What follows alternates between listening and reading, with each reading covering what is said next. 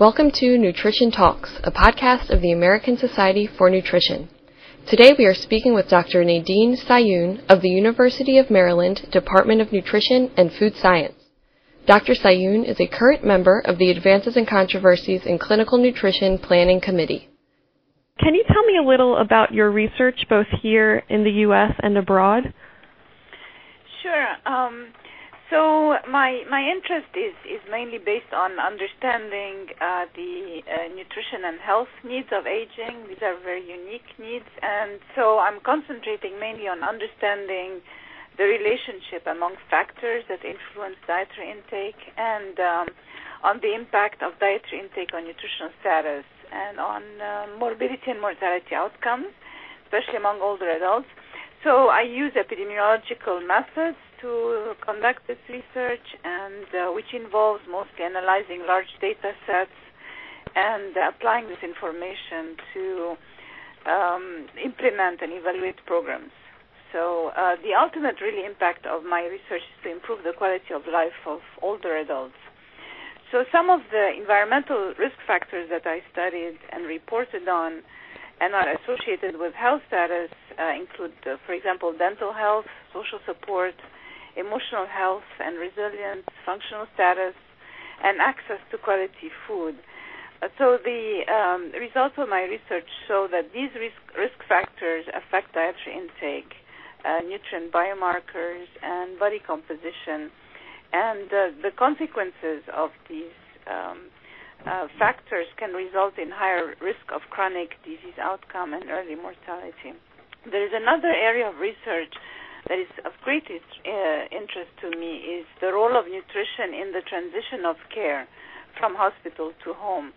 So we conducted a study back in two thousand four where we looked at the feasibility and the effort that is required to enhance collaboration between community-based services, such as the Older American Act Nutrition Program, and the healthcare system As in order to create like a continuum of care in the transition from hospital back to the community. And uh, the results of this study identified a vulnerable population that is at high nutrition risk with physical and emotional dysfunction and social isolation. So in this fu- study, really, we found a large disconnect between the healthcare system and social services. So I'm hoping that with the Affordable Care Act, uh, there's going to be some changes because there are some, now some incentives for the hospitals to ensure that there is a continuum of care after discharge from the hospital, and we are showing also the importance of nutritional care in that follow-up. Uh, so I've been interested really in international nutrition for a, a long time. In fact, many years ago, in nineteen ninety-two, I spent nine months in Iraq working with Catholic Relief Services as a public health specialist providing relief work to vulnerable populations. So recently, when I decided to take a sabbatical leave from the University of Maryland, I spent the year in Lebanon at the American University of Beirut. And once there, I realized that there was no work that was being done on food security of the population there. And so, and there were also no validated tools to measure food security. So with my colleague at uh, A U B, we developed a tool, we face validated it, and we used it to collect data from vulnerable populations such as Bedouin communities and southern Lebanese population. We later used that same tool to collect information from Palestinian refugees and then Iraqi refugees, and these two last studies um, was funded um, by the United Nations. Actually, United Nations uh, funded a, and the American University of Beirut to conduct this work, and that tool was used. And so uh, we um, subsequently actually validated that tool, so it's a valid tool, it's it's in Arabic, and we're hoping that this tool is going to be used um, in uh, more studies in, in the future, in, in more work in, uh, internationally, especially in Arabic-speaking countries, because the tool was translated into Arabic and used in Arabic and validated in Arabic. That's very exciting, and of course something like that, a tool could be so useful for people all over the world. So that's that's really exciting that it can be translated. Could you just tell me a little bit about how you first heard about the American Society for Nutrition?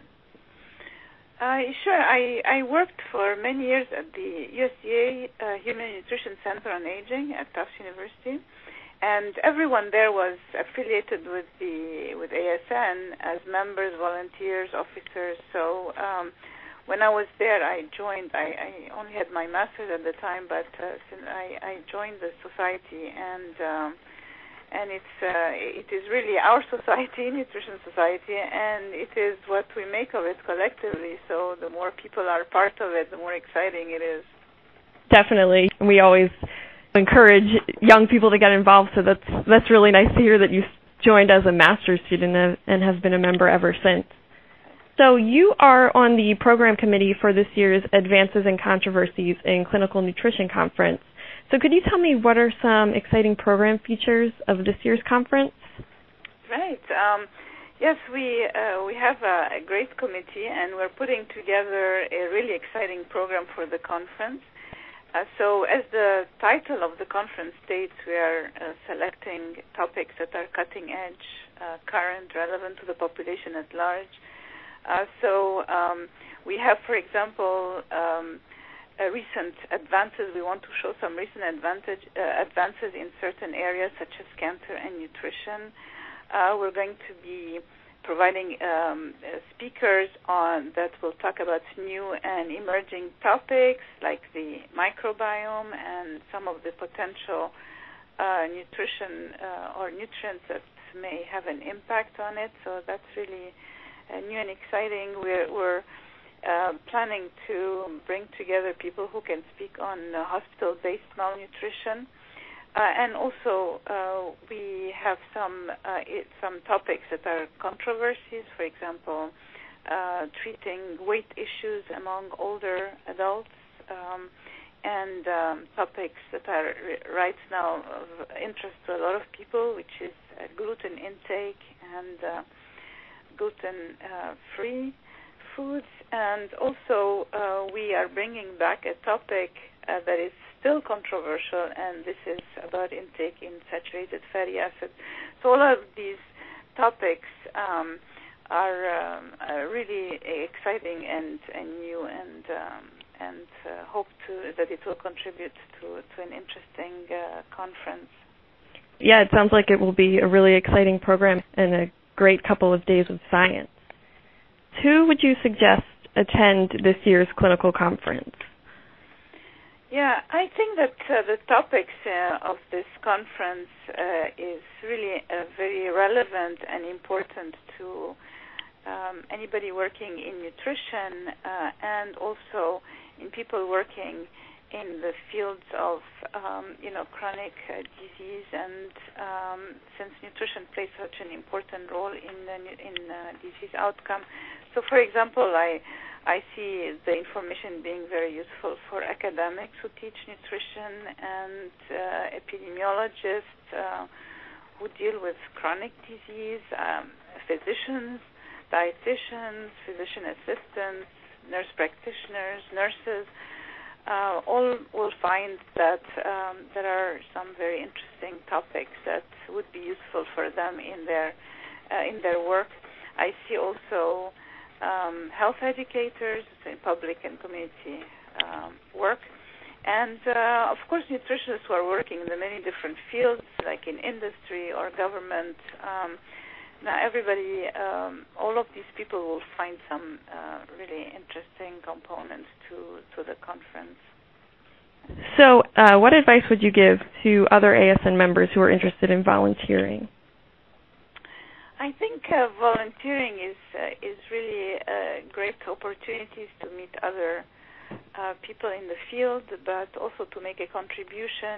And um, there are so many volunteer possibilities with uh, A S N, and uh, I think that actually the society makes it easy to volunteer. So uh, there are ways, easy ways of volunteering um, by signing up online. Um, Also, I noticed that uh, at the experimental biology uh, meeting conferences, uh, there are always uh, sessions on how to volunteer and uh, signing up. So I would uh, highly recommend uh, for uh, people interested to, to actually sign up for volunteer um, opportunities. I, I think that also A S N has a website, um, has a, a database, rather, that um, has all of the names of people who are interested in volunteering, so that um, so that when something comes up, um, they, they are usually contacted and asked if they're interested in volunteering. So there are many possibilities, and there are some that are more permanent than others. Uh, so um, so I'm highly encouraging. Yeah, and there's so many different ways to get involved. And you're right, it is easy, and it's a great way to uh, connect with other people in the nutrition world. Thank you for joining us for this episode of Nutrition Talks. Advances and Controversies in Clinical Nutrition will be held December fourth through sixth at the Gaylord National Resort and Convention Center in National Harbor, Maryland. Join us next time for another episode of Nutrition Talks.